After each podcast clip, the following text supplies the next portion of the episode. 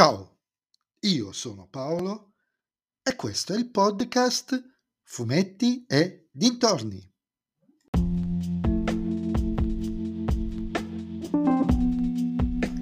In questo episodio del podcast vi parlerò del primo numero di Nick Ryder, Le nuove indagini, miniserie di 10 episodi col detective della squadra omicidi di New York, intitolato 30 anni dopo, scritto da Claudio Nizzi disegnato da Giovanni Freghieri e con le copertine di Rosario, Rosario Rao, che in questo caso fa proprio un, diciamo, un remake della copertina del primo storico numero, edito ovviamente da Sergio Bonelli, editore.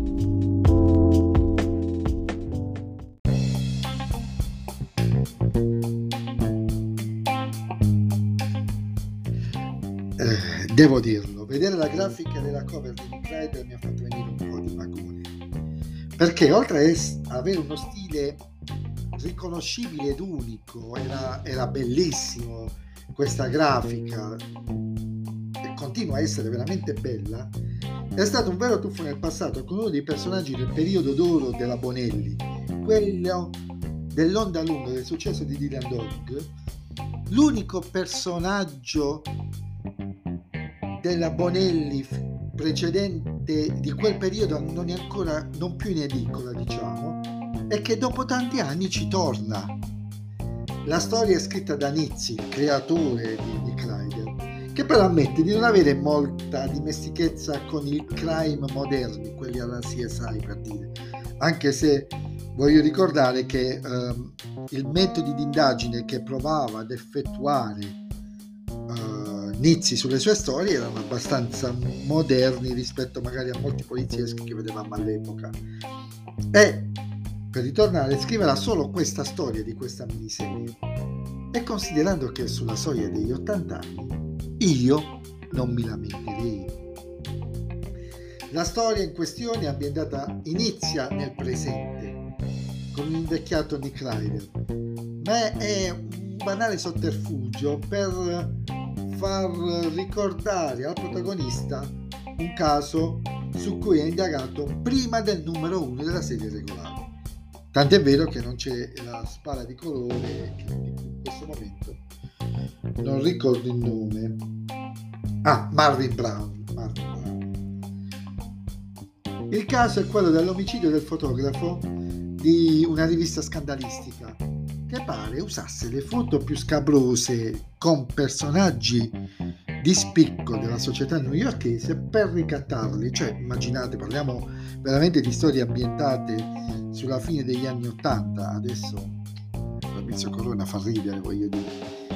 È stato un vero tuffo nel passato, nell'approccio narrativo, se non fosse per il modo quasi casuale con cui viene risolto il caso.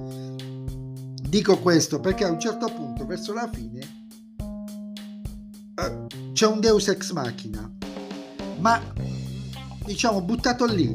Sarebbe bastato che il personaggio che fa uscire questo Deus ex machina a 10 pagine dalla fine, all'inizio dicesse qualcosa riguardante il modo in cui poi hanno risolto il caso. Uno avrebbe collegato, invece no.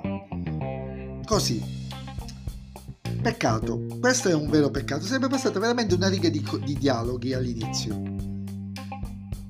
Diciamo che la prima storia è poi sostanzialmente il gancio per i vecchi lettori di Nick Ryder per tornare a bordo.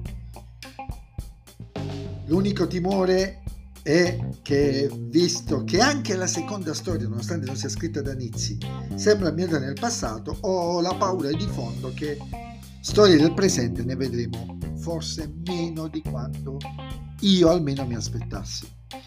Le tavole di Freghieri sono nella norma, l'autore ormai ha raggiunto la sua sintesi perfetta, per cui se vi piace il suo tratto, e a me piace, non avrete di cui lamentarvi.